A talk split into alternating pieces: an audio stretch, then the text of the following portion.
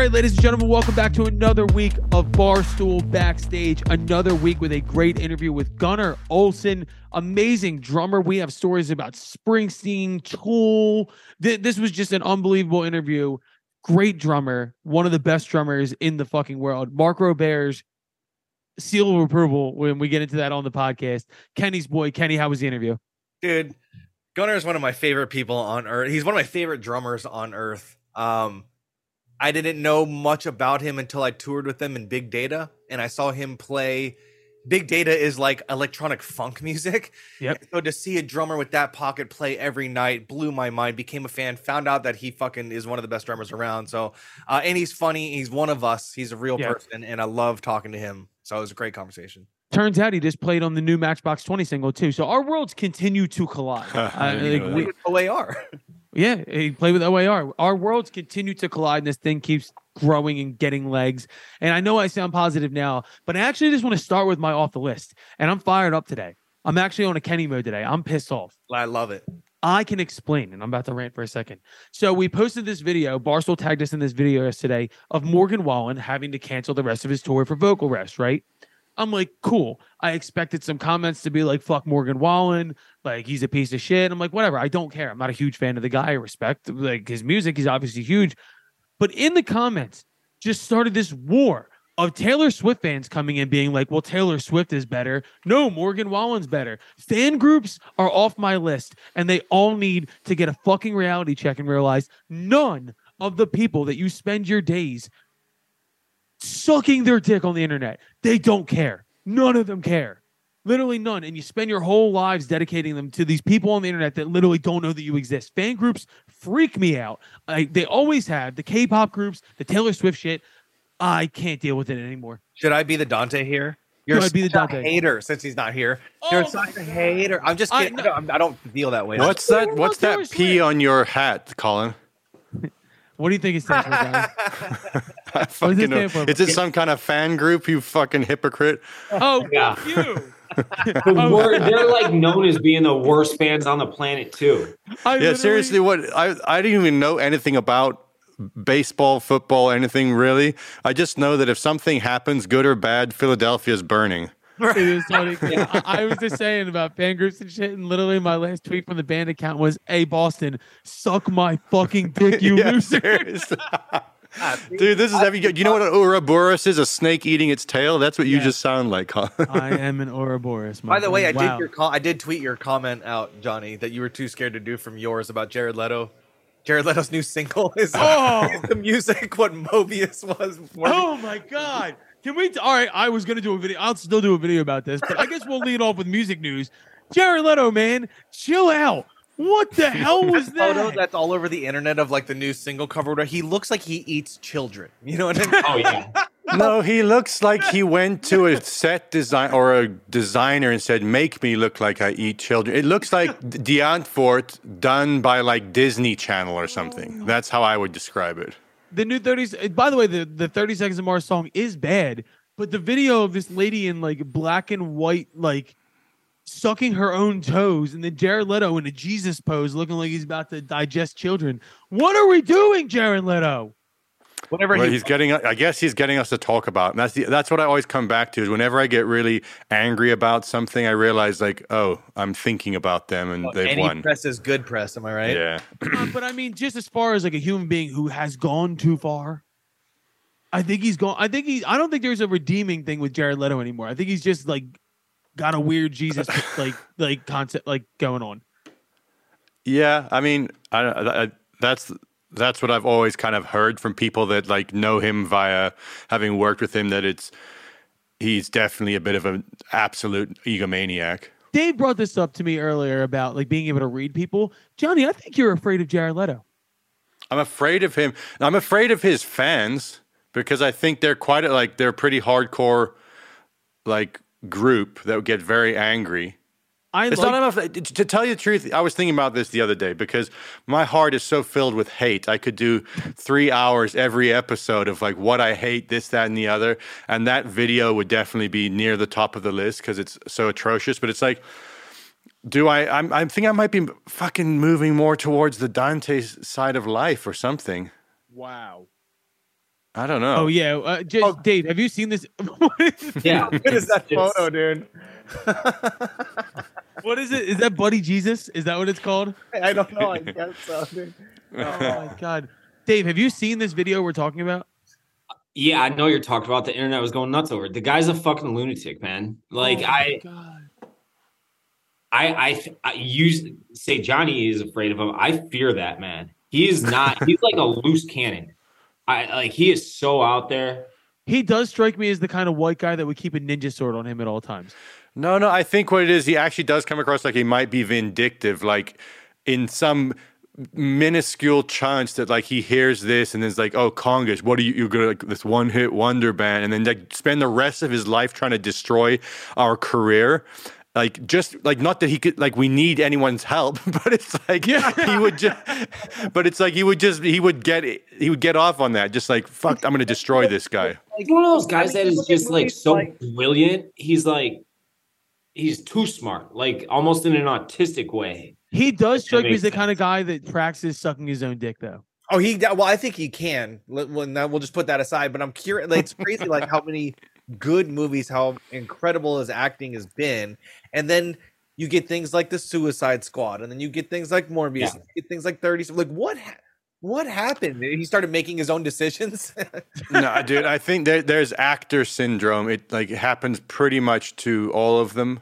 And if you see an actor in their later years that's like a, a legend that hasn't gone full kind of batshit crazy, that that's the exception that proves the rule. There's something about that world of acting that just drives you insane. It's like you're focused on yourself too much or something. If you're an actor or a celebrity, there's only one person you should base your life off of, and it's Adam Sandler. Hundred percent. Just become Oh. Sandler. Just become Sandler. That's it. He's the What, coolest what do you the mean world. by that? Just like chill, kind of like Yeah. yeah, be a normal person? Wear basketball shorts everywhere. yeah, yeah. D- dress in old baggy and one every day. You say It- that, but historically, like you, dude, look at you've been obsessed with Kanye West. He's the opposite of that. Like people are drawn to that craziness. It's the part of the reason Jared Leto's so popular is not just because, like, yeah, he's a talented actor and everything, but he's got that bit of that like crazy messianic thing that draws people to him. You know, like you have to have that. If you're a reasonable artist, everyone's like, ugh, boring. Do something stupid.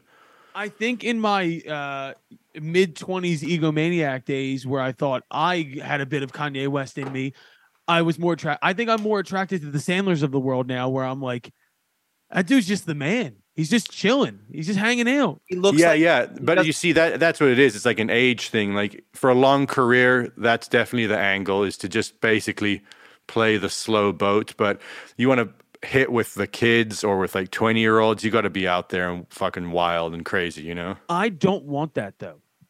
Yeah. I yeah. have no, I interest in that. But Adam Sandler seems like he's in a good place mentally and, and spiritually or whatever because he doesn't care. Obviously, Facts. he doesn't give a shit. So look how healthy he is. you know? But that I've said this before. I think he's not trying to prove anything, Adam Sandler. Like he's conquered the film comedy world. He's done. He's had massive albums. He's done stand up. He's done everything. He's like critically acclaimed. Like in Punch Drunk Love, he was fucking amazing in that Great movie. movie. Jared Leto, I think, is still trying to prove to the world that he's a musician and like he needs to be taken seriously. And I don't think he really is Oh, when you most of the time, despite being a huge artist. I think he's still trying to crack that nut. Jared Leto wants to be Father John Misty. I think that's that's really what it is. How does Jared Leto not know that dropping a hundred colored balloons and doing 360s in a trench coat with a guitar and makeup is not that's not that's not how you do it, brother. Could you imagine if you went to Jared Leto's house and he just had like you walked in, you expected to be art pieces all over the wall. He just had one couch and like a TV on the floor and just bottles of Mountain Dew everywhere. And he's like, "Yeah, you want to play Xbox?" It's like he's just a great act. He's just been doing this method acting for so long that when he's just in his own zone, he's just a fat slob. It'd be fucking great. Uh, all right, let's uh, let, let let's let's get away from Jared Leto for us. I'm fucking freaking out. Coming in hot today. Um, before we get in the interview, I did have a question. It's something I posed on the internet. Um, I put on the backstage socials, but uh, a memory of mine came up this week on Facebook that ten years ago this week, three albums came out on the same day that were huge. It was watching movies with the sound off by Mac Miller, Born Sinner by J. Cole, and Yeezus by Kanye West all came out on the same day in 2013. 2013 was a fucking fantastic year for music. Uh, Modern Vampires of the City by Vampire Weekend came out. It was a great, great year for music, right? AM by Arctic Monkeys. And I look at it today and I go, has the music industry progressed or regressed in the past 10 years? Are we in a better place in the music industry now or 10 years ago? Well, I commented on your shit and I said that the 2010s, it's like, okay, the 90s were great, the 2000s were fucking kind of lame, 2010s were incredible. Yep. And I don't, at three years into the 2020s, I don't think we have enough data yet, but I don't think we've hit the mark yet.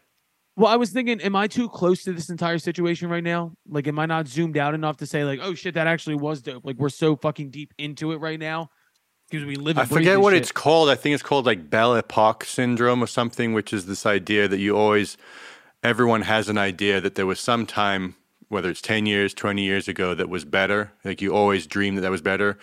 Um, there's definitely a, a factor in that. I think there are like ups and downs cycles. Like we might be in a bit of a weird one now just because of the rise of like streaming AI. Like it's got to get over this hump before we get back into some real good shit. I don't know. I think there has been a, a lot of good music, but like the way, and maybe it was just because I was so engulfed in the alternative world in the 2010s, but the way the alternative music scene and genre came out in the 2010s, like how hard it hit, like pop music was fucking Walk the Moon and 21 Pilots and, and all this crazy shit, right? I think there's been great music in the 2020s for sure, but uh yeah, I don't know. I think more of my thing is a vibe, and I just don't like. I saw like kind of a review of the albums of the year so far, halfway through the year, and there's really not much. There really isn't much, and maybe people aren't looking for it anymore. But I, I'm just not looking for anything right now. I'm really not. Like, there's nothing that's coming my way. That Jenny Lewis album that fucked me up last week Jenny came out Lewis three years ago. The new, Came three three years ago. It came out three years ago. Four years ago. It came out in 2019. Oh well, the new Kendrick record, the Wet Leg record, the band Joseph. Um, there's there's But a, you said new Queens of the Stone Age is coming, right? Or like they've dr- hinted. that. That's the savior right there, ladies and gentlemen. I'm fucking so excited. They cryptically tweeted out there's something coming this Friday. I want to know what it is because Josh Homme is going to drop something fucking crazy. Because they just came out with that Mark Ronson album like three years ago. That I can't. I, I still like that record, but a lot of people didn't like it. Um, yeah, I don't know. Like, I think maybe I'm looking at it more on like a structural thing. This also freaks me out. Remember, like in the midst of the pandemic, me, Dave, and Kenny, you guys will remember this. We were talking and we're like, dude, imagine when the pandemic's over, all the great works of art we're gonna get from all these artists that were Yeah, just sitting that around doing happened. nothing. We didn't get it. Yeah, It didn't happen. It's true. What was everybody It's doing true. during the pandemic? I thought we were gonna get great like- Tweeting. yeah, tweeting. Yeah, I sitting, guess. bitching about masks and playing video games. yeah, that's all it really was, dude. We did not get this great cultural renaissance that I thought we were going to get coming out of the pandemic. We're gonna get it. The the real great art comes when times get really hard and like I'm not saying that the pandemic wasn't hard for people, but I think shit's about to get way, way, way harder. really Yeah. explain. You're talking about I'm- like uh free mean, fall like- financials, like Yeah, like collapse of the banks and the dollar and like the rise of China and all that. Like it's gonna be you know, it's just gonna be one of those fucking times like the like the thirties. Like lead up to God World War II sort of thing. But think of the fucking albums we're gonna get, Colin. it's a good Who point. cares if who cares if billions of people have to suffer and die? We might get a new album. What's a couple bodies when you got great art? I'm not worried about it. Are we gonna get a new fitness was taken album? No. no, I don't. I don't think so. Johnny could speak on that too. I think Max is gone forever. I also don't you really think even if Max was around you'd still want to do it, Kenny? Uh, so I heard. So I, I listened to a fitness record the other day because I hadn't listened to it in like a year and a half or two years, and I just put it on when I was at the gym. And the album Karate that we made, I think, is what I'm most proud about in my entire musical career, even beyond any of the AWOL shit. Like Yeah, there's awesome shit on there, man. No, it's good record. it was just so fucking me and mine and came from my brain and so i don't know i had so much fun making that record i'd love to make new shit but i'm not gonna fucking beg anybody or pull anybody's leg to make shit you know what i mean I'm still deep within the uh I gotta make record stage. And I can guarantee you there's a new Foxtrot and a solo Colin record coming this year. And we're back in the studio next week, which makes me so fucking excited, dude. I wake up every day like this, Johnny. Does that freak you out? need to build a studio. No, I appreciate your enthusiasm. It's it's really cool to see. I'm not being sarcastic, Yeah, 'cause And that it's used to be really- us, Johnny. huh? It used to be us, Johnny. I'm enthusiastic. I think it's just a different kind of enthusiasm, you know. Like it's, You have like it's a Zen Buddhist enthusiasm. I don't have that. That's what I would aspire to. I literally have the opposite of that. It's like I've, I've frustration that I don't have that, which is like defeating the purpose of it. You know. I've become enthusiastic about dollars in my old age. Yeah. Mm. Yeah. So while I still make, sh- well, yeah, two babies will do that to you, oh, Ken. it was like while I still make shitloads of music, most of it, they're none of it are passion projects. You know what I mean? But like, See, well, I'm moving in a different direction. In fact, all my brothers, we talk about this constantly because it's an endless struggle. Like this here's my off the list.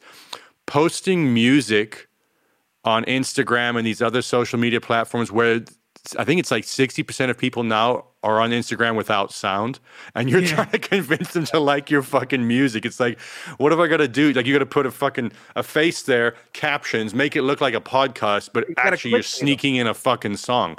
So that's my off the list. But at the same time, like I'm just moving in the direction of like, okay, well that's where we're at. So fuck it. We're just gonna make only the music we want to make. Eventually, if it's good enough, it hopefully sticks. If it doesn't, whatever. You die knowing you tried to make some good shit. and therein lies what I usually tell people anyway. It's like whether or not I even release music, I'm still gonna make music because it's just what Yeah. I, it's, I I make music. It's what I do for fun.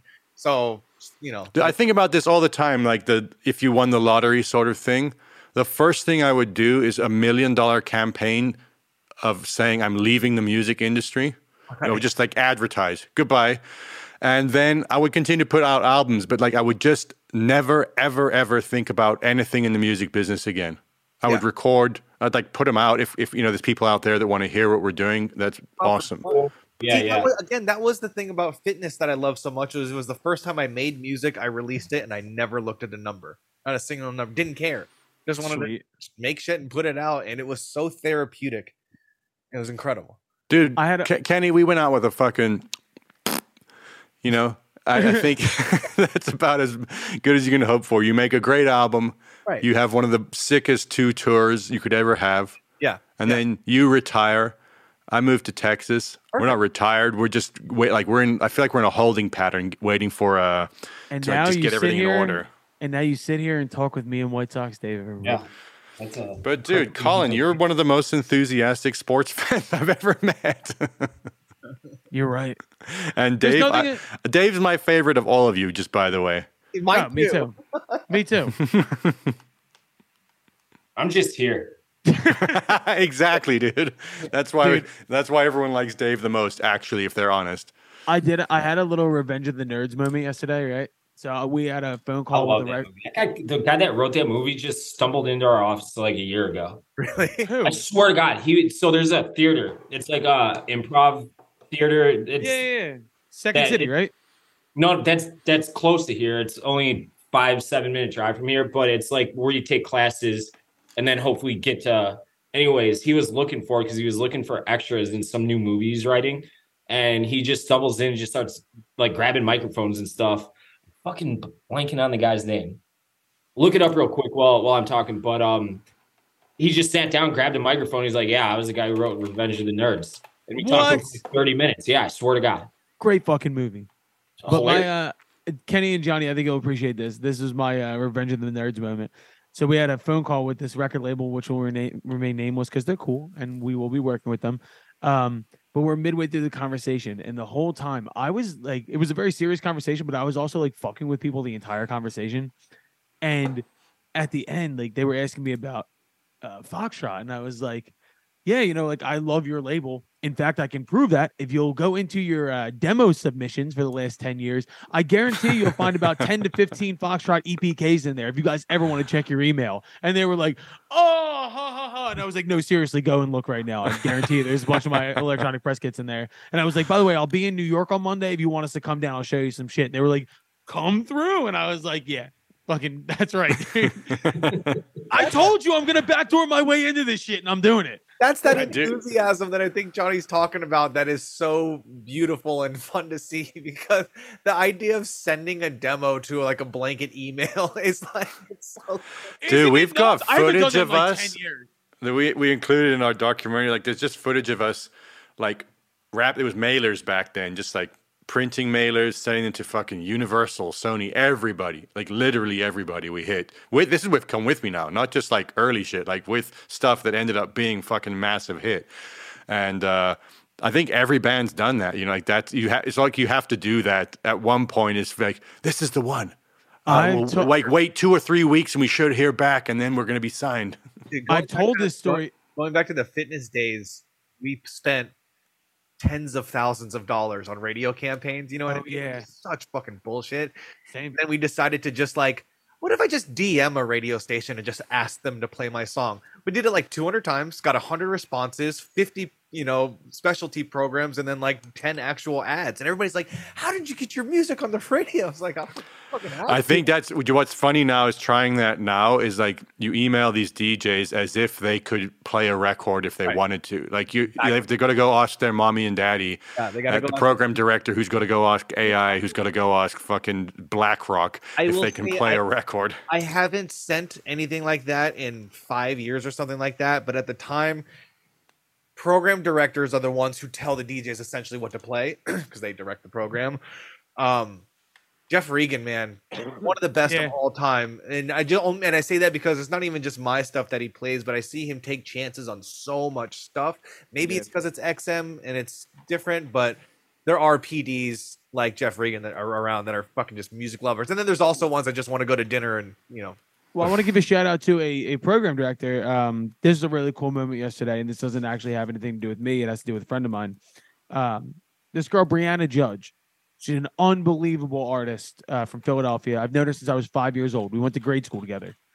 Uh, she had texted me like two weeks ago asking me if I had any connections at NPR, WXPN, which are you know fucking AAA stations, and I was like, yes. I sent an email and linked them, and then I get my phone started blowing up yesterday around like two, and they were like, "Yo, you just got name dropped on the radio," and I was like, "What's up?"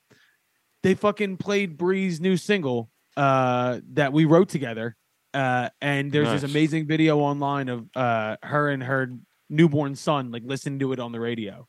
And go. I just wanted to give an amazing shout out to Brianna Judge. Like to me, like that's one of those things where it's like there's so much good music out there that just hasn't been heard because it's not the right situation yet. She is a talent. She sounds a lot like Maggie Rogers uh vocally. She has kind of like a deeper voice and uh I think she's one of those people that if she was in the right situation, she would be a fucking humongous artist. And I hope she gets it. Sick. Um she's the fucking shit. She does have Mike Vasilikos, WXPN. My fucking dog. Thank you for doing that.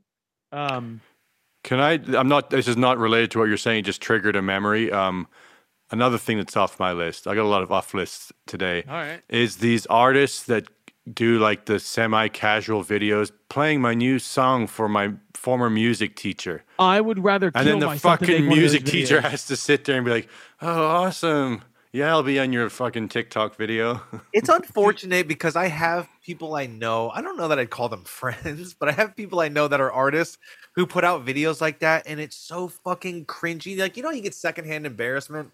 You know, yeah. So I don't know how to say that. This is the worst shit I've ever heard. or, or like the video of like somebody being like it's like them, them in their car and it's like hearing my song on the radio for the first time and then they like fake cry Yeah, it's like yeah. shut the fuck up I crying into the camera. Are you out of your fucking mind? You be do. a real It human never works that way, dude. When we minutes. first heard our song on K Rock, do you know what we did? We were like, yes. And then we fucking drove and tried to park and play for like 40 people at the Viper Room. like, that's the story in most instances. yes Funny too. The more the more our songs got played on the radio, the more embarrassing it became, and so you start turning it off as soon as you hear the of it. It's funny how it like does this ramp. Yeah. Jesus. All right, let's go in the interview with Gunnar. Uh, we got the Gunnar Olsen interview. We'll come out. We'll do a quick end with whatever's left of on the list off the list, and if there's anything we've been listening to. But uh, this is our interview with drummer Gunnar Olsen. How you feeling? Feel all right? There's literally Yeah. nothing as a human being that I can do without this phone. yeah, let's crazy. just jump out the window. Yeah, might as well kill yourself, bro. yeah. And that's the podcast. yeah, that's how we'll start it right there. Gunnar, we got Gunnar Olsen on the podcast. Gunnar, how are you, buddy? I'm great, man. No technical difficulties on my end. There's nothing like there's nothing like starting a podcast with, hey, we should just all kill ourselves. Hey, what's up, buddy? How you doing? I'm good. Nice to meet some of you. Yeah. Hey, What's yeah. up? I don't trust anybody that Kenny has coming on the podcast. And then I got a text this morning from Marc Roberge from OAR, and he was oh like, fuck yeah. he was like, dude, you have Gunnar coming on the podcast, and I was like, yeah. He goes, word for word, he goes, because Mark texts like a dad. He texts, oh yeah, that's the real deal in all caps. oh Nice. man, no, uh, it's nice to have you here, man. Kenny, how do you guys Thanks, know each man. other? Uh, I met Gunnar um, when Fitness, my band with Max Collins, toured with Big Data, um, which was for many different reasons a funny tour, but one that kind of brings everybody together. And we also split a bus, Big Data and Fitness. So you know, you're on a bus for however many weeks that was, so you just kind of become close buds. You know what I mean? Yeah. Actually, we Gunnar, we met like I mean, like literally just said hello at a Yeah, our yeah, New York met at show when fitness was messing up Bowery our tour Ballroom, also. Yeah. no, no, no. Uh, was it Bowery Ballroom? Yes. Yes. I feel like it was Bowery. Yeah. Yeah. Sick. We opened my band opened for you guys in Philadelphia, and I remember being like, because it was right as uh Dangerous was breaking, and I Oh, remember cool. we we got off stage, and then you guys went on, and I was like, fuck. I was like, God damn it, this song is so good. yeah, back then we didn't have that many songs, so often we had to like start and end the set with it. Oh, right. So speaking of, speaking of these connections too, like how crazy is it that there's a, a female singer in Big Data named Lizzie who's been dating Max now for like years. Yeah. Crazy like Wait, circle. someone dates Max Collins? Yeah, I know that's that was kind of the question for for El. and she's a really nice person too. It's like very weird. Oh god, don't even go there. Well, dude, No, we, she's lo- great. We love having musicians like you on because you're kind of like a fucking a maven, a hired gun. Like you, I, I was looking at your credits here. The people you've played with are fucking crazy, and I kind of want to run through the process of being like a drummer that everybody wants to work with. Because I feel like we've had drummer, we had like Justin Nace on here, we've had Jay Weinberg, which of Oh, course cool. you do have a connection with. Can you explain the Springsteen thing for me? Yeah, the quick the quick version is a buddy of mine um has been one of his like main engineers for years. Just like a like a like a first call like hey like cuz he has a studio out in his uh ranch out in New Jersey. Yep. And they were he's always recording something. So if he's on if he's not on tour, he's always working on either like a solo record or like a E Street record and I guess he was on tour with E Street Band, but working on kind of like a solo record over the course of like five years. So they were just kind of bringing in people here and there, and it got to the point where like the producer Ron was like recording like a hi hat and a snare drum and a kick drum and like kind of putting together these drum ideas. And Ross, my buddy, was like, "Dude, why don't we call a real drummer to do this?" and they're like, "Oh, we have we have like some famous guy booked for like Saturday. Um, these will just be like the guy drum parts." And Ross hooked me up and it's like, "Well, why don't we get my guy Gunnar Gunnar in here and like he can he can like play these parts for real. Best case scenario, we use them. Base case worst case scenario, they become the drum demos for like fa- super famous drummers who they want to call in." And he wasn't supposed Bruce wasn't supposed to be there when I was there and he showed up unannounced while like I like literally had just done one take of a song. And he came in and I was just it was I felt super awkward because he came in to hear the progress of a few other songs that they had been working on. And they're like, oh hey, this is Gunnar. Like he he just recorded a song and he was kind of like, great. Uh I need to hear these hear these other two songs. And we listened to a song with like Steve Jordan playing the drums, who's arguably like one of the most famous session drummers. And then they listened to another version of the same song with Matt Chamberlain playing the drums, arguably another super famous guy. And both versions were very different. And I think Bruce, you know, like Bruce had the, I was in the room. So he was like, well, hey, do you want to give me like another option to these two other options? And mind you, like I heard the song twice, listening to like two of my heroes play. And in the back of my mind, like kind of learning the song, but not like learning the song. Yeah, yeah. And so he was like, give me option three, option C. And so I just gave him, in my view, the like, I just like pretended I was Max Weinberg because I was like, Yeah. well, neither of these two guys are doing that thing. And he's been playing with this guy for like 40 years, 50 Yeah. years. I don't even know. So I just did like real straight down the middle, like bar room rock. And, uh, and then he, I think he just like, I was, you know, this is like 10 years ago almost. And he, he just liked my vibe. And I was like, he called me the kid. And I think he liked the idea of like having someone a little younger, not like more of like a band guy, less of a session guy. Yeah. And over the course of like a year, I think I went out there like five or six times. And I, the record, it's on, it's, it's a record called Western Stars. And yeah, I'm I love six- Western Stars. Awesome. Yeah. So I'm on like six out of the eight songs with drums. It's That was pretty Ron, su- Ron surreal. Aniello, right? Ron Aniello, my buddy Ross Peterson, uh, Rob LeBray. Ron is Uh, such a fucking yeah. sweet guy. I've, I've got to sit in the room with him a couple of times. He's awesome. Let me ask you this, just right, because he works with he works with Matt Como. a lot, yeah, like exactly. they They're like- used to. yeah, yeah. super close friends. So I've been to a lot of like get-togethers with them. But I'm curious when you were talking about like Bruce walking in the room and then being like, "Hey, give me some options for this." Do you ever surprise yourself? And this might sound super shitty and conceited, maybe not. Where like sometimes I'll get put on the spot by a big artist to do something, and I get nervous, and then I do it, and I'm like, "Oh yeah, I forget I'm good at this." Is that Yeah. I think what had helped me, I, I had been doing a bunch of audio library work for the year leading up to this, where me and a bunch of buddies were making music for YouTube. And we were essentially getting in a room and trying to write like songs in like four or five genres. And we had to like, we had some crazy order for like 400 songs in a year. So it was like literally every time we got together, we knew we had to leave the studio with having 10 to 15 songs done, which just meant like you sit down, you know, like people are kind of writing the songs on the spot. And when it, it's time to go, you can't really do more than one take. So it, it kind of like, it reinforces the thought of like, what am I going to play that's going to get the job done? But I'm not going to like take a risk on anything that's going to be like, oh, let me try this fancy fill. And then I fuck up. And then we like, so it really trains you to just like, I'm going to do the most efficient drumming I can do that gets the idea across. Hopefully it, it sounds and feels good. And so when I did the Bruce stuff, I, I had a, I had confidence like that on my side that I knew I could just, I knew one or two takes would be all he would need because this, the, that particular record is also very, is not a ton of flourishes. You're kind of playing Mhm. one beat the whole time. And Ron, when I came in, he was like, yeah, like I'd say hit like the crash like three times in a song to maybe pick like two moments for fills, but the album was really in- influenced by like Glen Campbell and a lot of like kind of um just like almost wall of sound, but like just like you're really just holding it down because like there was going to be like a 30 piece orchestra added on. So It's like country Roy Orbison is what that record is, dude. It's fucking Yeah, it- yeah. it's a wild dude. I- I the thing that fucked me up that you just said though was you were like, oh yeah, it was me, Steve Jordan, and Matt Chamberlain. Like that's Yeah. gotta J- Steve Jordan's probably my favorite drummer, like of, of like the dude. And, and just to think like the comp is there a competition there amongst kind of like the studio drummers of being like, oh, am I gonna get this job or is somebody else gonna get this job?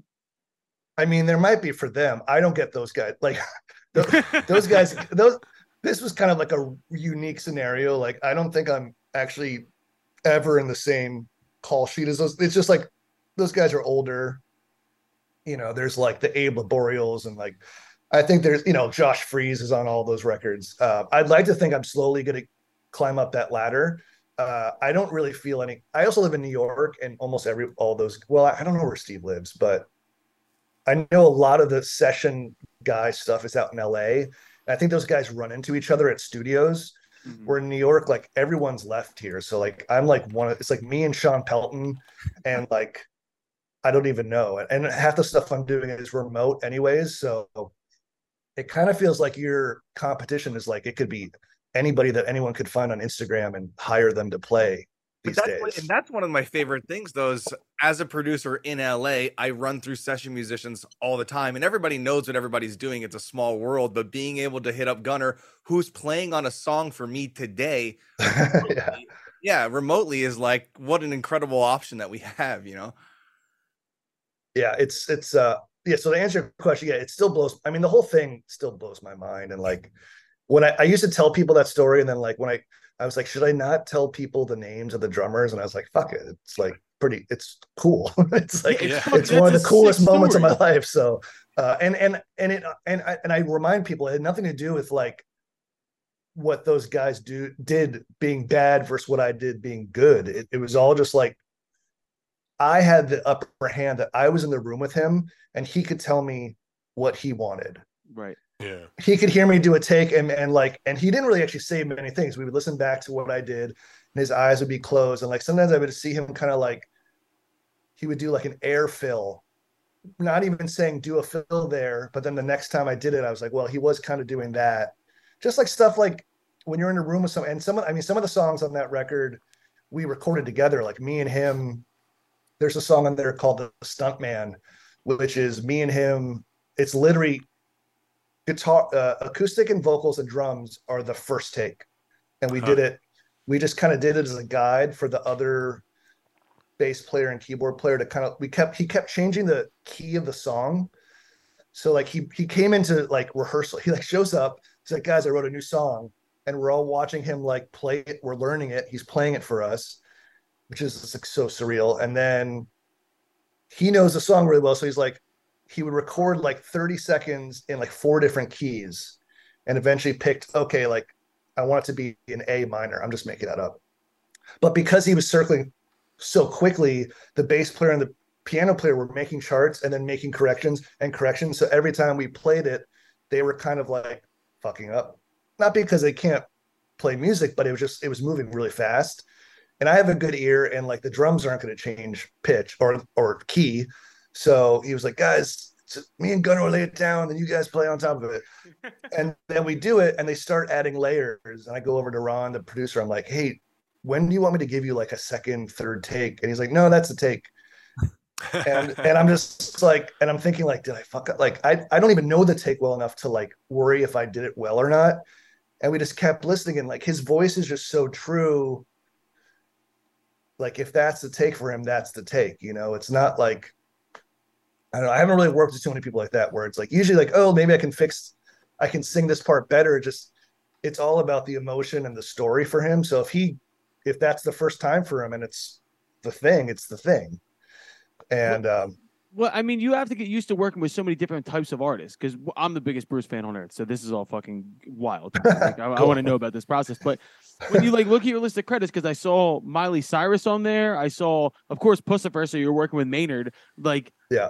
Jumping from project to project and different style to different style. Like, obviously, you're a band guy first. You've been in a touring band, like you work with musicians, but like.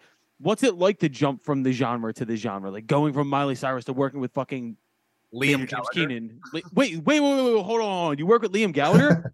yeah, I'm on his last record a little bit, like a one song. what? It was a great record, by the way. It is It's a, a great, great record. record. Yeah. Fuck you.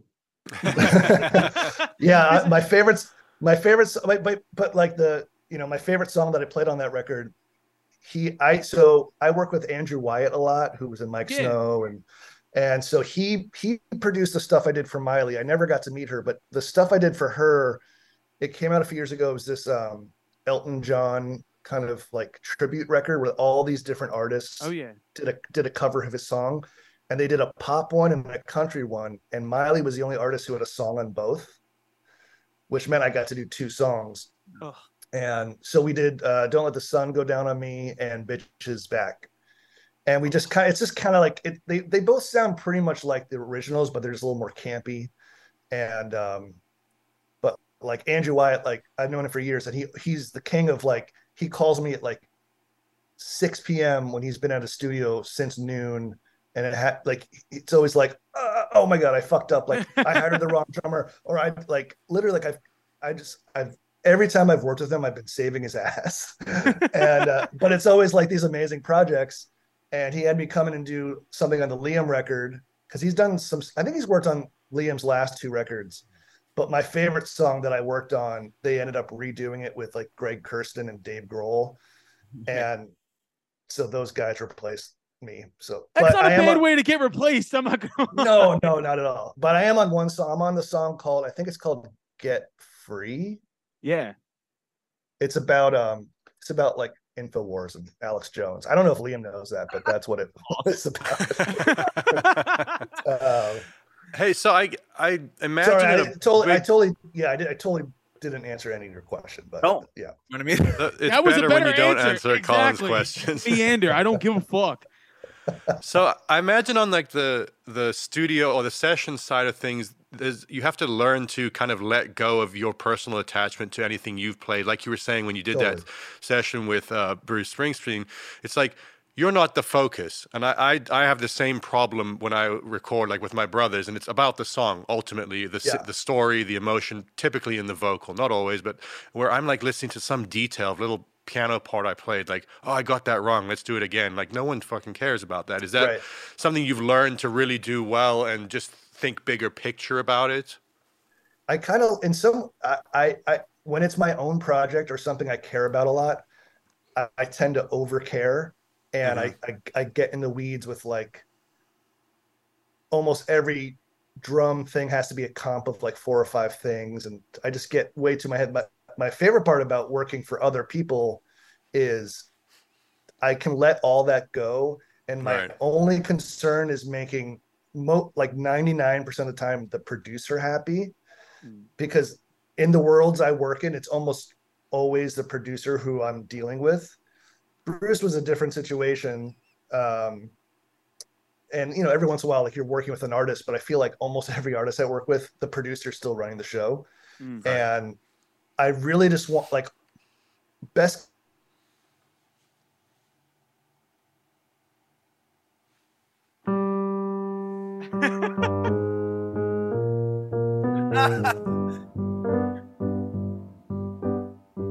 Dude, to hit the Welcome jazz hands on a freeze. stuff. Like Yeah. as long as as long as you're happy, that's all that matters.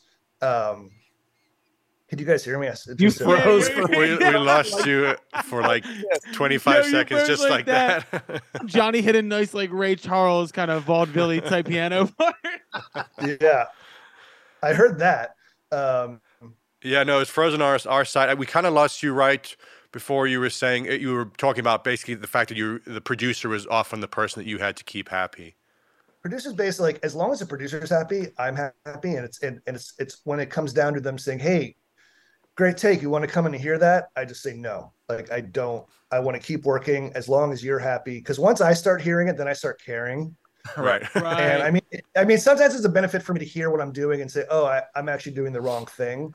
But even if I feel like I'm doing the wrong thing and they're getting off on it, like, who cares? Like, it's funny as a producer, the only time I tell a drummer or a singer or anybody to come in the room and listen is when they're not doing what I need them to do. Yeah. Is when I tell them to come. right? So maybe that that's maybe that's why they're calling me. um, I think so, I, it, it's more like it's like a, sometimes a producer's like, "Hey, like you want to hear and and you know, we want to make sure you're happy." And I I almost don't need to. I don't really need Right. to be happy. I I'm happy if like people are stoked on what I'm doing, and I'm I'm pretty good at knowing like, okay, if I did this on the first take, I'm going to do this on the second take. Mm. Um, so it's different. You know, I I I'm not going to give you three takes of the same thing. Right. unless they unless we've really established what it is and then we want three takes to really just nail it. Um but i mean the hon- honestly like i think people are hiring more me most likely and more often for just like a vibe rather than are we going to use a whole take? Like i know almost all the times there's going to be some samples added there's going to be some nudging because that's what i would do in my own music i think it's they want the energy and so if i can give somebody that energy in like three takes um that's You're great Straight up just describing the entire reason why I call Gunnar and have him play on a song. I, I need the vibe is what I need. I can I can move a hit, I can move a beat, I can add samples stuff, but I need the vibe. I also feel like drummers are the main source of getting across like the bridges of sections. Yeah. if you don't have a real drummer, it's very it sounds very cut and paste music. You know, like when you're Yeah. working on a demo, a drummer is able to just make it sound like a fucking band or like a like musicians happen together. You know. It honestly brings up but also it's like people are sending me these songs with demo drums on them and samples are so good now that i'm like well i'm not going to actually be able to get better sounds than your drum Yeah. demo yeah. but what but you can also immediately tell that it's fake Yep. It's Yeah. like it's like AI is getting better, but like there's still always that one thing. And so I think it's like I get okay sounds in my little shitty studio that I can record remotely for, but you're going to get a lot of like this is definitely a real drummer and then you can add that other production stuff Yep. to make it sound like a Foo Fighter song or use my sound and have it sound you know more indie. Now, even Um, with even tr- like triggering programs have gotten so good that like even if your tones aren't the best tones, I'll just I can put different samples on it and still get your groove and your vibe and your Right. you know. So that's a crazy thing. My my dad did all the drum programming on the Def Leppard album Pyromania. So he worked with Mutt What? Lange. We've talked about this, Colin. Don't look. No, like- we have not. I guarantee we have. But anyway, that we can talk. We can talk about that story like in more detail at some point. But my point was, I want to like, talk about that. This was Me in too. the '80s that they he he ended up. Play, this was before he'd lost his arm. The drummer in, Okay. in Def Leppard. thought you meant He- your he dad. ended I was up going to be like, your dad is missing an arm. he was. he ended uh, up playing like cymbals and hi hats, uh, but all the kicks, snares, and all the toms were all programmed. Right. Um, but like that's the '80s, and drummers are, were still talking to someone who's doing a ton of great session drumming work. You know, like so that's what is a reassuring thing. My point from this, Colin, was that like we're obsessed with and worried about AI in all of our last podcast conversations. Is like that was happening in the '80s. Like drums were being programmed and replacing and all that stuff, and like hmm. we're still here where the value of like a real drummer or a real musician of any sort is just it's still important. You know. You see what Grimes put out yesterday? Oh yeah, I saw that. He said something like, uh, "Anybody who makes a song using my voice with AI, I'll split the royalties with you." like Yeah. Well, and she posted one. T- she posted one too. Oh, did she? Yeah, and she was like, "Yeah, it doesn't really sound like me." but You know, that's a that's a great. Speaking of that, that Biggie AI Oh, doing Nas. Song. Holy fucking shit! Only because like Biggie's so dope. I like it better than Easy's version. But you know, do you know what? I- Um, my understanding of how they did that, it's not it's not AI generated. So they're No. singing through like a voice filter Later. effectively. So you've still got a human being that's able to capture uh, Nas's flow and everything, or or Biggie's flow, and and do it. I mean, we're probably going to get to the point where you just literally type out something and it spits it out. But I mean, we have another guest on this week. Uh, his name's Armani White, who has a huge international hit right now, and I wanted to ask him about AI. So I had the interns go into a program and put Joe Biden's voice rapping his song. So I want to see what Armani has to say about that. I don't want to get into AI because apparently I don't know if you guys got this text message. Gunnar, this is totally an aside. Apparently, the Washington Post is writing an article and using us as a uh, a source because of our conversation about AI. Oh God. dude, What if the you fuck di- are we if, becoming? if you needed any more proof that main like big news organizations are full of shit, like if they're quoting us, holy Us? fuck, it is end of days, bro. oh my god. Uh, but no, Gunnar, I did have a question too because I've been in studio sessions with drummers who, you say you cycle through. People will cycle through session drummers and be like, "That wasn't it. Fucking get us somebody else." Have you ever had a nightmare session where it just all went wrong and they had to re- replace you, or was there anything specific like? I'm wondering I if you're mean, in the I- room with with Miley or something like that. Uh, they're like, "Get the fuck out of here, dude." I mean, I wouldn't. I can't really name people. I've I've definitely like come in to say like with Andrew when he did his solo record, he had worked on it for two or three days with a drummer from a band that has two drummers, and he calls me. He goes, "I picked the wrong drummer." from that band. Um, So he thought he was getting one of the two drummers because he has the wrong one. Oh. I'm trying And, to narrow uh, down what band this is. so he like so i had to go in and kind of like redo three days worth of stuff in like two hours and that was i don't know it was and i've definitely like i've gotten the call for like a band that was on tour and they were going to end their tour and record the record and they fired the drummer and i did the album but they had to like send him back to like england Yeah. Like i'm like on instagram like watching their like tour and i'm just like they haven't told him yet no They still another show you know like I had to have a tough conversation with a um, with uh, it was Joe Firstman, and and he had a drummer played the entire record, ten songs, and at the end of the record, I was like, "It's not right. It's just not right." And it was a whole thing to get him to tell his drummer, "We're going to redo all the drums." We brought in Aaron Sterling, and he just you know Yeah.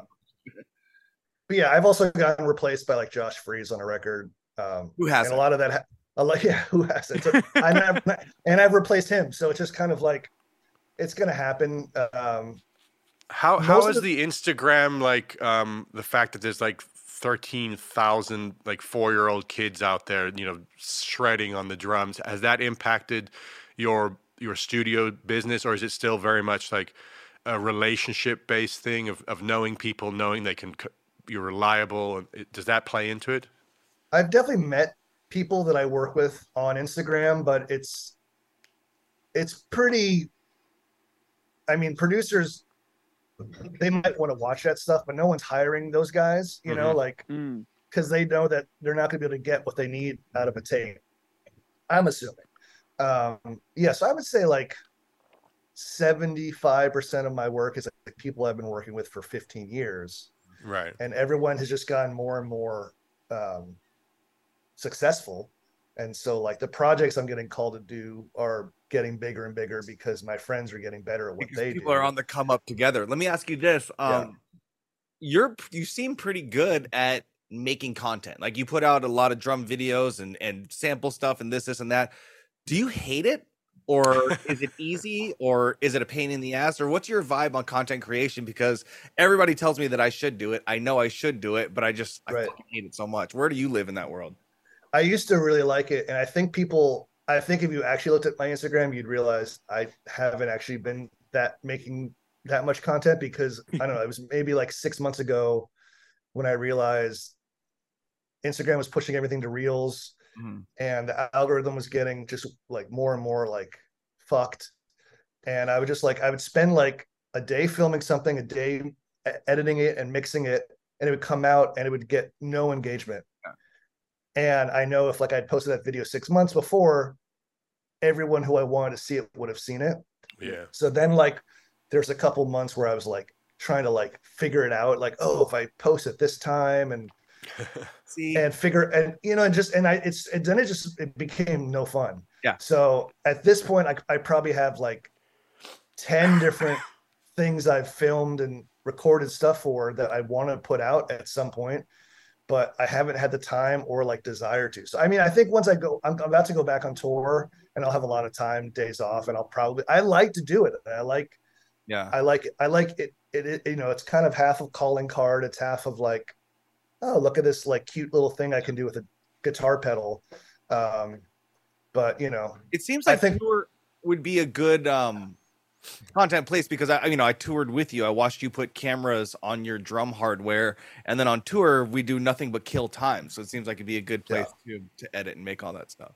well, and also in Implicit Rock, there's there's more days off than a tour like we did, Kenny. Like there's just we don't do more than two, sometimes three shows in a row, but there's just a lot more like days off and like pretty nice hotels. So it's like I'm not making something in my bunk. You know, it's Right. like, no, I have like two days off, two days off in Columbus, Ohio.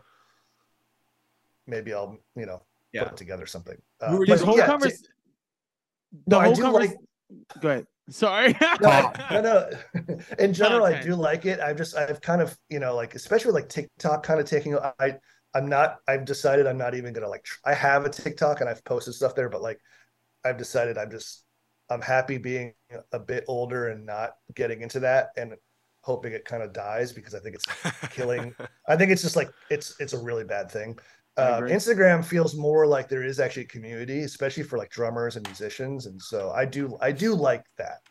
Yeah, isn't it funny to think of like we're talking to this unbelievable world like world class drummer who's talking about oh fuck I have to worry about engagement and when do I post? Uh, think about like like John Bonham sitting around being like oh boys what time should we post the reel today? Like you know what I mean? Like it is so funny to think about like Make sure you do the right shit we have to the shit that we have to think about nowadays. Like these guys back in the day just fucking went and played shows and got fucked up and did all this, and then we got to sit here and be like, but how do I really drive engagement through the algorithm? It's we're we're living in fucking Not to mention world, that, that it's a metric that matters to the powers. that yeah, be. That's the part that sucks because I feel like there's a lot of artists I like a lot who are very mysterious and basically have no social media presence. Mhm. exactly. And that's also really cool. Um, I also feel like there's certain drummers I see who post literally every day. And I feel like that also is not like a great look. No. You know, it's like it's I, I don't know. It's it's it's fucking weird, man. Like, but yeah, people are showing me like new contracts are getting like producers I know who are working with like young artists in their 20s getting deals from like a Spotify song blowing up and like in one of the first two or three provisions of a contract talking about how often you have to post a TikTok. Yep. And it's just like, shouldn't you be like sending these these people on like the road and having them actually like play in front of like humans? Because that's where you're gonna get like I've had tons of drummer friends who get called to play with a person that blows up on TikTok and there's no there's no money in the gig and no one actually shows up to these gigs. Yeah.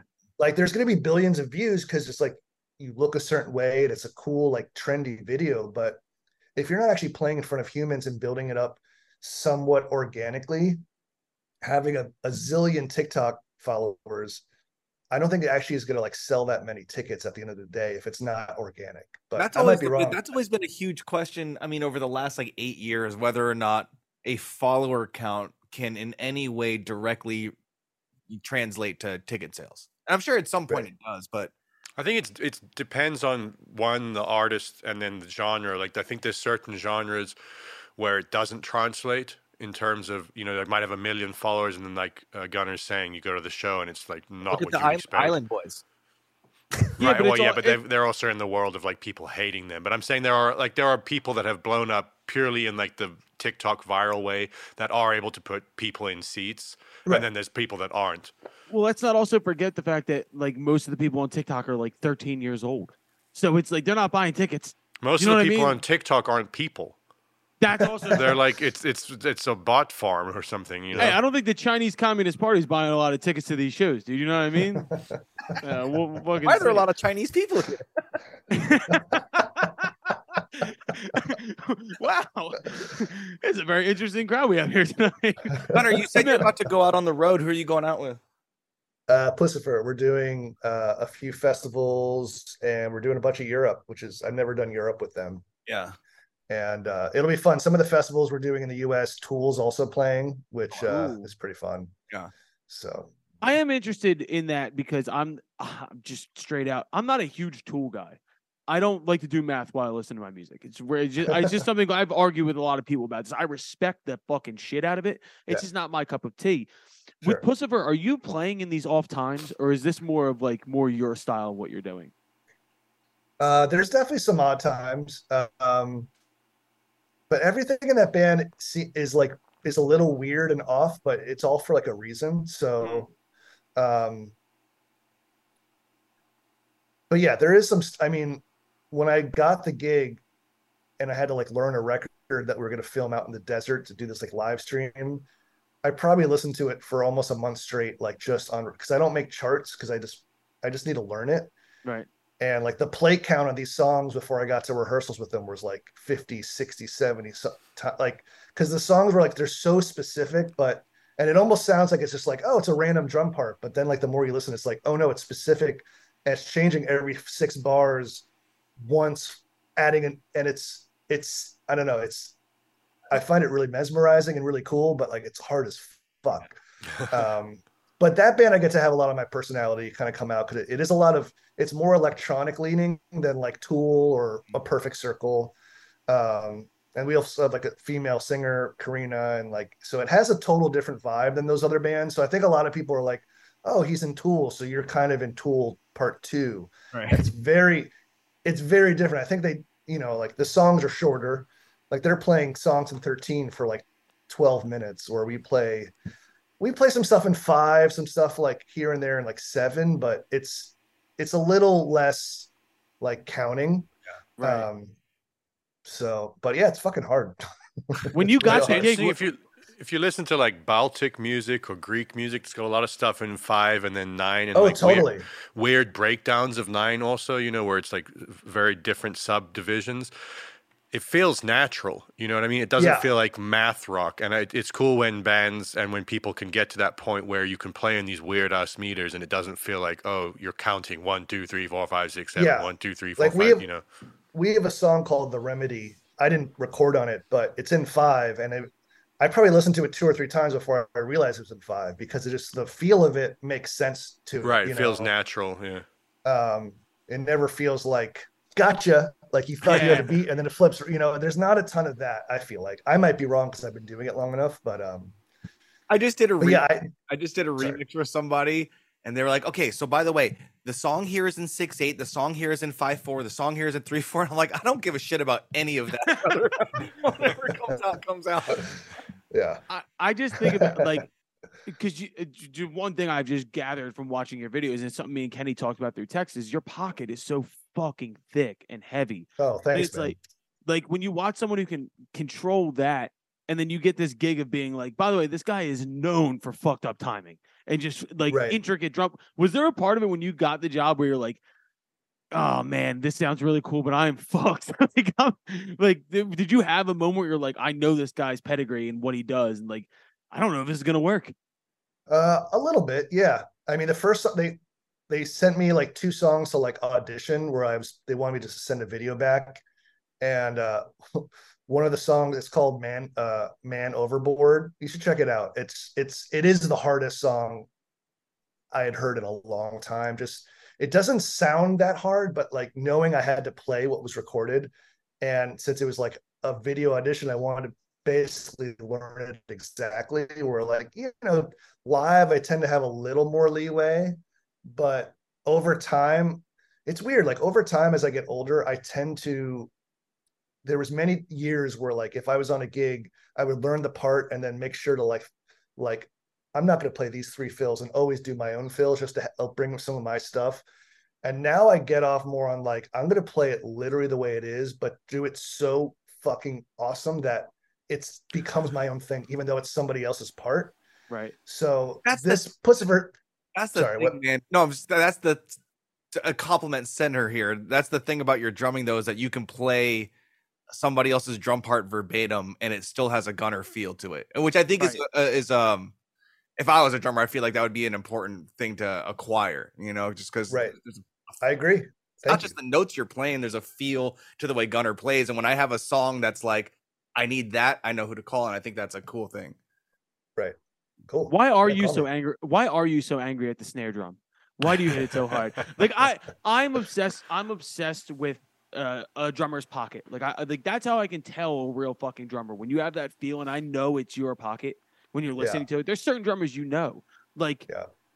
i maybe this is more of like a historical question but like how did you develop what you were as a drummer It's really it's a simple like answer that's not that interesting. I had been taking drum lessons for two weeks and then Nevermind came out and it was like, oh, okay. Right. Like I like the drums, like, oh, what's this? And then like over the next two years, like recording MTV or like buying bootlegs, like anything I could do to watch Dave Grohl play. And I like what's great about his drum parts is you can be pretty good at the drums and play his parts. Yeah. It's not it wasn't for it wasn't until years later that I realized, oh, not everybody can play them and sound like him. And I was just able to do that pretty quickly where like but like the actual drum parts on like Nevermind are like pretty like beginner drum like Just go drum drum- parts. Yeah. Right. So and so and I I had a real drum set at my dad's house, but my mom's house I just had a drum pad set. And with drum pads, you're able to like literally like hit uh, hit the stick into the pad and just like leave it there, where like that kind of hurts on an actual drum. Yep. But I learned I like look like because when you watch Dave play, like his stick hits the snare and stays there until he releases it which I've had I had to like unlearn when I started playing like choir gigs. and I realized like that doesn't actually sound that great when you record it, but it looks cool as fuck when you do it live. So like over the years, I've learned like how do I play live and how do I record. But the simple answer is just Dave Grohl was like my you know compass for. It was like him, Lars, and uh, Herb from Primus were like my Oh, first big oh three. fuck Yeah, And. I feel like between those three, it like was the blueprint for like everything I've done ever since. Here's a side story And, like- of all of that relevant information. I can remember being on the bus with with Gunnar. We were watching Nirvana's live at Reading, and Gunnar air drummed every fucking hit, hit hit, every fill, every break, every everything. And I was like, Yeah. holy shit, this guy knows this in and out. Yeah, I had I had that bootleg tape when I was like 13 and just listened to it. so the break. good. I'm I'm curious. This is um a very interviewee question for drummers, but Mm. Favorite drummer of all time, favorite drummer currently, whether no matter what size, and then favorite like kind of up and coming drummer. I'm curious about that spread, that spectrum. And also the drummer you hate the most. I want that one as well.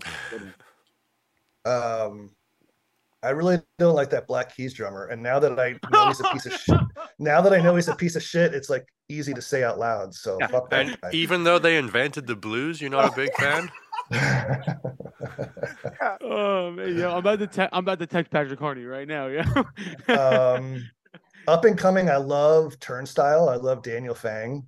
Yeah. Um, that record, I I've been listening to that record like since it came out. Like, I was like the other thing, other than like Dave and all that stuff. I like I was a big punk rock hardcore kid and like DIY and all that stuff. Like my first band, we just went on tour and like slept on floor, like, and I was really big into music that sounded like Turnstile, and then I kind of you know grew out grew out of it. But like that record got me way back into like just that like I love the production and those songs and his drumming is so great. He's like we, we're like friendly on Instagram. He's like the nicest guy. Mm. Uh, every time they play New York, I'm gone on tour, which drives me crazy. But all the videos of them playing, like he's just like he's playing like I played when I was like in my 20s, just like Yeah. just so hard and uh, it's fucking it's really inspiring.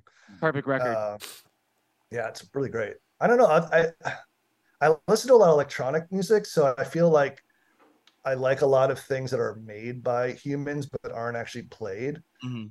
Um, like I know, like Aphex Twin and like Jon Hopkins. I mean, Alan like, I- Uh, Wilkis from Big Data, he's a great Yeah. example of an electronic musician who brings the nuttiest feel to the drum foundation of a song electronically. It's crazy. Yeah, like I love what he does. Um, but yeah, I'm playing a festival with Lars in a few weeks, and I'm really hoping, or with Metallica, aka Lars.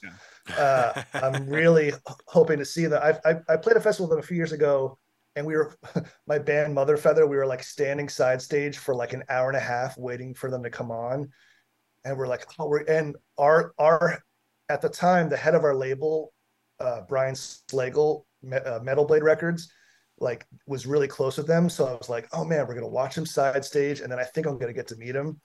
And then like two minutes before they go on, they're like, yeah, we gotta clear this area. This is where like the fire, the smoke machines are going. And like all of a sudden we get punted, and now we're like running out into like the main crowd, which is like 60,000 people. So we're like now I'm like in the back of 60,000 people, like watching Metallica on like a little yeah. screen. We're like, I Oh, thought I was gonna watch him sound like side stage like a hero Uh, and then our and then our label head didn't come so i didn't get to meet him so i'm really hoping to see them at download a little closer and maybe meet him just I got so lucky.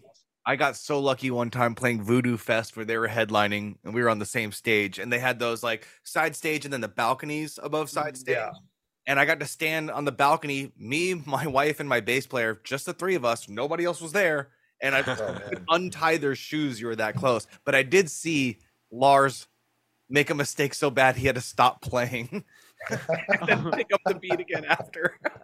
We've said it a million times on this podcast. He's the best bad drummer of all time. but that's the thing. That's what I always what for me, and I'm diehard, diehard Metallica fan. yeah And I'll and I'll say this till the day I die. It was Lars's lack of drumming skills that I feel like made him make choices that yeah it's all about the choices it's Yeah, it's exactly it- like he's he's it's choices it's he's very lyrical like Yeah.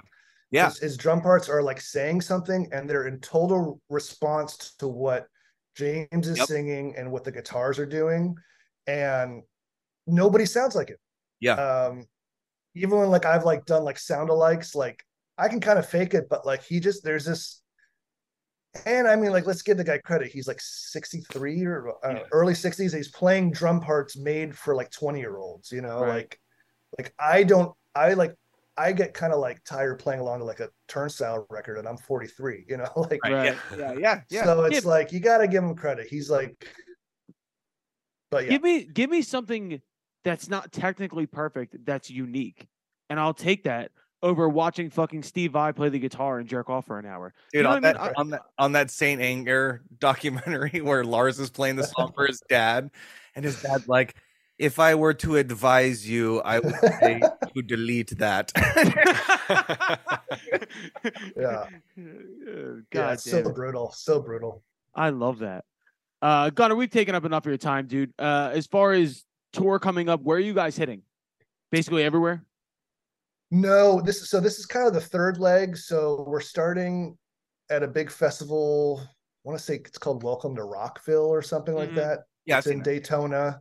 So basically, we're going from Daytona up to Bethlehem, Pennsylvania. We're playing a few big festivals and then a few of our own shows in between. So a few shows in Florida, um, Maryland, I want to say North Carolina.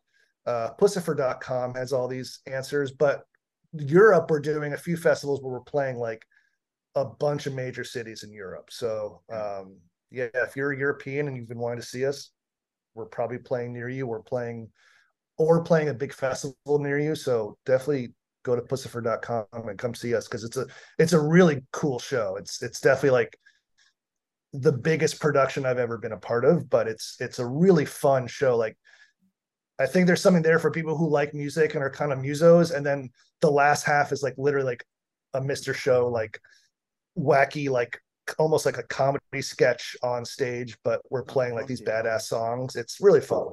Awesome. Fuck yeah, man. Uh, maybe me and Kenny and Johnny will get together and we'll write something with no drums and we'll just send over to you and tell you to do the worst thing possible. I think that'd be fun. Just, just fucking make it bad. I think that would be. I'll fun. do yeah, you'll be like, give me a Black Keys version, give me a Lars version, and then uh, something that's that's usable. You want to talk about content? That would be great content. We'll just send you the most bland fucking instrumental and vocal. And we'll be like, all right, That'd do be it in the style of this, and then do it in the style of that. Yeah. That Where are you guys? fun. Where are you guys all located, by the way? All over. Johnny's in Austin, Colin's in Okay. Philly, and I'm in LA. Okay, cool, I'm in New Yeah, York a lot I- though recently, so fucking. cool, man. Him, dude, hit me up. Um, yeah, maybe you, me, and Marc could grab a beer. Oh my Bring them god, both. Bring be them both into Barstool HQ. Do another little session there, dude. Let's just bring in like a 20 piece drum set while everybody else is recording some shit. like that new drummer of Korn. Yeah, dude, we'll just blow it out. That'd be great. Guys, right, Gunnar- thanks. It's been fun. Gunnar, this has been a great time, man. Everybody go check Good out chatting Puscifer with you, on man. tour. Thank you, brother. We'll see you soon. All right. All right, guys. Thanks. See ya. Thanks, brother. Later. All right, that was Gunnar Olsen. Go see him on tour, tour with Puscifer this summer. Uh, he's also playing with Puscifer. Fuck you. Yo, you listen. I- What's the I got? I, did, I didn't even click to me. yeah, yeah, yeah, yeah, yeah. I did enjoy doing that interview. Me being like, "Yo, by the way, I don't like Tool. Well, Yeah. what's that like?" he was like, "Yeah, I, yeah. Colin's got pacifier on the mind because he's painting his kid's room, so Oh my it's a it's a God. forgivable mess up. How long do you Dave, have? you were so Dave, you were so right. I should have had somebody do all this shit for me. Yeah, I told you. You were so right. I should have had everybody. do this TaskRabbit, it's so cheap, dude. Couple hundred bucks. It's too late. I already fucking did it. I'm a moron. I should have had somebody else do it. Last night, I fucking repainted spots in the kids' room. I fixed one of the stairs on our staircase. Uh, I cut the lawn and then randomly got a burst of energy at one o'clock in the morning and decided to clean the entire house until three. so sick. sounds all like fucked meth. That sounds like meth. Col- Yeah, No, no, what this sounds like is my sleep schedule is so abhorrently fucking backwards that I can't go to bed before three. I can't do it. yeah, I've There's nothing there I can before. do. Yeah. Like I'm so backwards right now. And I woke up. I was woke up at nine today. in the middle of the night and waking up and going to bed at like 1 a.m. I fall asleep early. I fall asleep like fucking 11. I mean, Uh, as, mus- as musicians, we all have fucking. When you're in the thick of it, you're in a fucking screwy schedule. But like with this thing involved, my my sleep schedule has been totally fucking backwards. And uh, my wife keeps being like, maybe we should go to bed at the same time at some point during this pregnancy. And I was like, I can't. I literally can't fall asleep. There's nothing I can do. So, uh, fuck you, Kenny. Thank you, Gunnar, for coming on. Uh, anything else for on the list, off the list? I know we kind of went through a lot of them. Was there anything on anybody's list? We I, got a lot I of have negatives. one thing off my list. Good. Uh, feet. Um, I hate feet, dude. no, well, I mean my feet. Uh, because so I, I started. uh, I went back to the gym for the first time in nine months because I had kids. yeah. And finally, like did it, and I like checked in or whatever. It was my first time at this gym. I'm walking. I'm walking. I'm walking. I trip over a machine. Idiot. I fall all the way to my face, all the way to the floor, make the loudest sound, and everybody turns and looks at me that's lifting weights, and now I can't go to the gym anymore. So No, you can't. Yeah. feet are off my list. Yeah, you have to walk. ever say there again. You have to walk to the front desk and be like, I have to cancel the. Yeah, I gotta cancel my. mem- I mean, it, like when I like you know how sometimes you fall, but sometimes you fall all the way down. Uh, I had one of those. I was trying to do like uh, dumbbell rows. Like I had my hand on the bench, and I was trying to do a row, and I moved my hand slightly, and my chest just fell right to the thing, and I dropped like a ninety pound dumbbell, and I was just laying there. I got up, looked around, nobody saw. Otherwise, I would have also had to cancel my gym membership. So, Dave, I do you have a gym? on my list? You have something on your list, huh? Hmm? What do you Watching people fall. I love watching people fall. got? Oh If I'm having a like, I was driving. Kook slams, dude. You gotta follow Kook slams on uh Insta. Is that just a like? Just I mean, it's all surfing based, but it's all like falling. It's I, I I made fun of someone for watching it. One of our tour guides. And I was like, "How the fuck can you sit here and watch it?" Cut to a week later. It's like 4 a.m. and I'm just like, no, it's incredible. It's No, incredible. those, those videos at like college campuses, like it'll Oh, be yeah. like uh, like middle of winter and and it'll be passing period and someone will be filming from like their dorm room and they'll know exactly where the ice splotch is and they'll see all these kids with big ass backpacks Oh, walking yeah. and just why I could do that for hours. I was just Ryan home. This was a w- little while back, but we were bitching about something. We were both pissed off, and um, we're driving southbound. And there was a dude. We were at a stoplight, and there was a dude turning a corner while he was on a job, and he caught like a little piece of sidewalk that was sticking up like an inch, and just quick digger. Nothing. He didn't get hurt or nothing. Probably scraped his knee up pretty good. But we just laughed our ass off, and it made our day watching that guy fall. You call it I a, love a you people call it. So Kenny, I would have liked to see you fall. Call, Yeah, I mean, like- uh, D- Dave's gonna be one of those dads that just loves watching Oh, their yeah. toddlers like just face yeah. Oh yeah, I can't wait to just destroy my kids in like basketball and dunk on them. Or Oh yeah. Oh, Dave, Dude, you would have. I swear to fucking Christ, this is true. When I was, we had in my in the house that I like grew up in until I was probably twelve or so years old. We had this long fucking hallway that led to the lower floor of our house with like a three step staircase in Oh, it at the top of it. It was probably, I'm guessing about thirty five feet total in width or uh, in length. And my dad would sit there and he would shove a pillow up my like shirt and he would chuck a football at me as hard as he fucking could. And I and he wouldn't let me catch it with the pillow. He would make me catch it with my hands. But um he would just sit there and just rifle fucking footballs at me as a little five year old or whatever. Dude, I love that. I Dave, can't you would have. Dave, you would have loved this because all my list is Rifle drunk people. footballs. uh, drunk people uh, falling because I had a great moment the other night bartending. Very busy night. This one lady is hammered, hammered drunk, crying at my bar over nothing, just like literally sitting there crying. And sounds like a typical woman. Literally, we're like, "You got to go. You got to go. You're obviously hammered. You got to go." She gets up, and there's like a. Uh, you ever been to New York and you see like there's like a, it's like a man-made foyer for a bar to where like it's not part of the building. It's like almost like a tent kind of a thing in front, and then you go in. Yeah, for it's for winter for like heat bird. Yes. This lady, there's a step there, didn't know. And she was like, fuck you. Like, I don't have to get out. Fuck you. Puts her hand on the door, falls directly on her face out the fucking door into the other door on the other side. And everyone, it's a packed bar. Everybody goes, oh, shit. she just ran away, dude. Oh, She can't man. ever show her face there again. I, she shouldn't anyway. I got I wa- one on the guest li- on on the on the list, not g- guest list. Um, beatboxing for drum ideas. Like not to, I, I can't beatbox like like I wouldn't want to put it out there, but just to get an idea down. I think I was watching some clip of Timbaland used to do that Oh, because yeah. you can just get the the pocket and get the groove exactly right, and it it tells it better than you trying to explain to a drummer or even trying to program it. Sometimes just like beatboxing it, getting the getting the feel right. So I've been doing that. That's my on the list. What, what's your, yeah, what's your favorite drum beat to try and beatbox? Because I like to do a house music beat. Oh yeah, I'm not gonna do one for you, so you can clip it. you don't got anything like that? I got all of them. I'm just not doing them publicly, Con. All right, do the beginning to smooth by Rob Thomas and Carlos Santana. I just put beatboxing in a record that I made. Did you?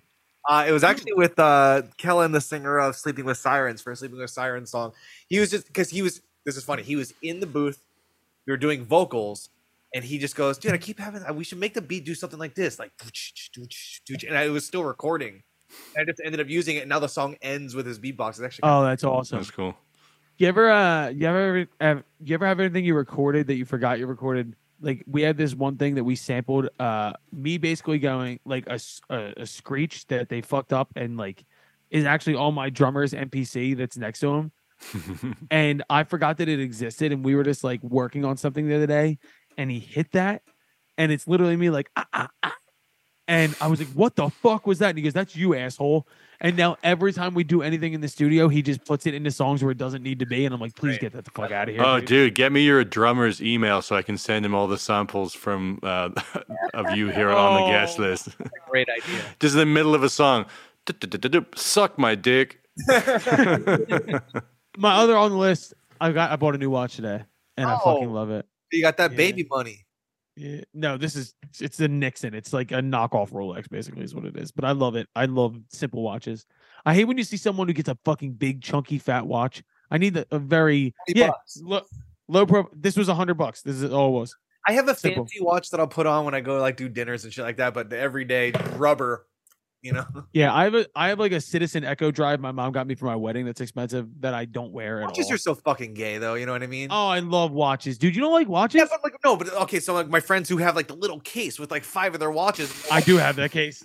I do have that case. Some watches, you're like, yo, fucking Dave, do you wear any jewelry?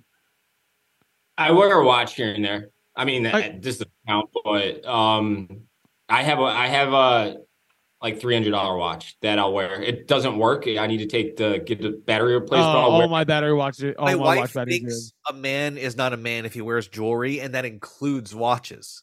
I do wear. wa- I I a love. I watch love can match a, like a nice outfit. To- totally. She's like necklace, fuck no. Bracelet, fuck no. Mm. Extra rings, fuck no. no, I I I I, agree with that. I wear a necklace. I always wear a necklace, but that's Yeah, but you're from Philly. You're- yeah, you're a greaseball Philly guy. also my grand like my family were jewelers. Like that's what my grandfather did. He worked on Jewelers Row in Philadelphia. Like, Jeweler? that's- That's so jeweler, yeah. yeah. shit. Never met him. He fought Nazis in World War II and then was a fucking jeweler. That's sick. Don't you Yeah. wear a crucifix? I Yeah, see, you Catholic ass bitch. I wear this and then I have a gold one that's just Jesus on a circle from Italy. Um, I am what I am. What do you want me to do? I don't give a Not- shit. Dante's Dante's a greaseball Dago. Well, if you ever come too. in contact with the vampire, you're stoked because you already got a crucifix around your neck. That's why every time Johnny's around, I keep one on me. At all, every time we talk about Jared Leto, I keep one on me at all times. dog. Yo, I want to start a beef with Jared Leto. I would love for him to take it too seriously. Who do you think would win in a fight, Billy Corgan or Jared Leto? They, dude, it would be. Wasn't that Blade 3? I was just gonna say that was a fucking vampire fight. Oh my god! What if we could get them? Oh my god! What if we could get them to destroy each other? like we just start a rumor through the. But wait, I podcast what's wrong with said- Billy Corgan? How much time you got, buddy? What do you mean? Well, no, I'm, I'm, I'm genuinely asking. I don't know. Like, oh, is he there wasn't. He wasn't on the podcast at this point when we were beefing with Billy Corgan. Oh, really? no, no, yeah. I mean, I've, I've heard, I've heard about it, but only like I've never heard the details of what the, what the issue was. No, the issue we- is that the issue. Colin started poking the bear a while back, trying to get him to just just engage or respond. You know, Mhm. it's one of those things. I don't care what happens, just as long as he says anything or even likes a comment. But it stemmed from like every guest that we had on any like interview that we did for like a couple months. Everybody had a negative Billy Corgan story. Every, Oh. every single Yeah. one of them, like from being kicked in the ribs to like stealing their food, like whatever it was, that it just kind of became a became a thing. Well, then I, I made it my own personal goal in life to just agitate Billy Corgan. I think I'm now switching to Jared Leto. I you think should do that. should we Johnny, start Jared Leto? you ever hear my Billy Corgan story though? No, I've heard a John Cusack story. oh, that's the best story. Yeah, I've heard that that one- one. I haven't that heard the Billy Corgan one. What's that? That's if I see someone in public and they like recognize me, they that's the first name they bring up is they always just go fuck Cusack like That out video, front. all I see in my head is a boom mental image of the video of you and Cusack face to outside the. No, this was when the Bulls were really good. My um my one of my good high school friends, his younger brother, he still works for the Bulls. He was their ball boy. He won an essay contest when he was a freshman in high school, and you get to be the b- ball boy for all uh, 41 home games. And now he's like like kind of in management with them. He's he's he never left, and it was just like a fun thing for a freshman in high school to do at the time. Anyways, all the players got to know the kid over the years, and Derrick Rose left him his seats one day, and he's like, "Hey, if you got if you're like brother, whoever wants to come, like here's the tickets," and they were fucking sweet seats. And so he invited me. It was like a Tuesday night or something. I forget who they were playing, and I was drunk. I was like drunk, drunk, and my buddy Ryan and I are walking through the concourse and he nudges me. He's like, yo, that's Billy Corgan. And I, I like did one of those. I was like, that's Billy Corgan. And I walked up to him and he was super cordial at first. And uh, he's like, we're like, hey, can we get a picture? And um, my, my, he said, do you want a picture? I'm like, oh, my buddy's the, like, he's the way bigger fan. And he's like, oh, you're not a fucking fan? You're not a fucking fan? And Uh, what, so, Dave? You don't. You're not a fan of the Smashing Pumpkins. You don't want to take a picture with me?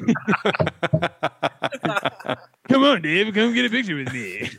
yeah, it was, he kind of creeps me out. Wait, was he being serious or, or was he Oh, just he was fucking with definitely you? serious. He was very the thing. serious. He's, he's that so like positives. One of the fucking best things to come out of music in the '90s or, or of all time.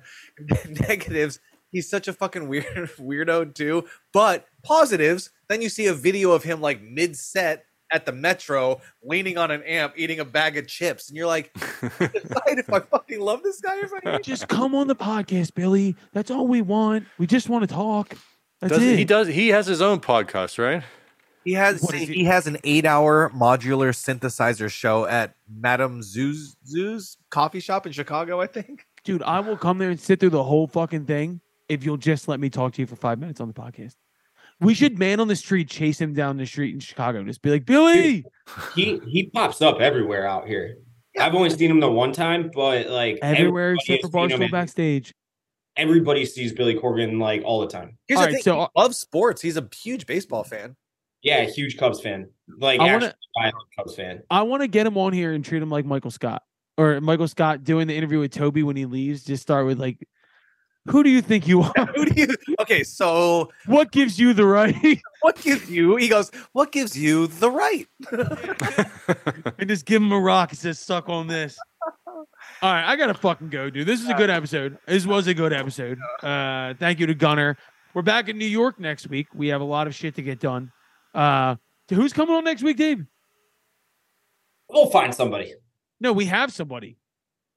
Oh, Bronson Arroyo. That's right. Bronson Arroyo. I'm Kenny, fucking. you have no idea who Bronson Arroyo is, do you? Oh hell no! He pitched in MLB for like 15 years. Yeah, so would he's I a major league pitcher.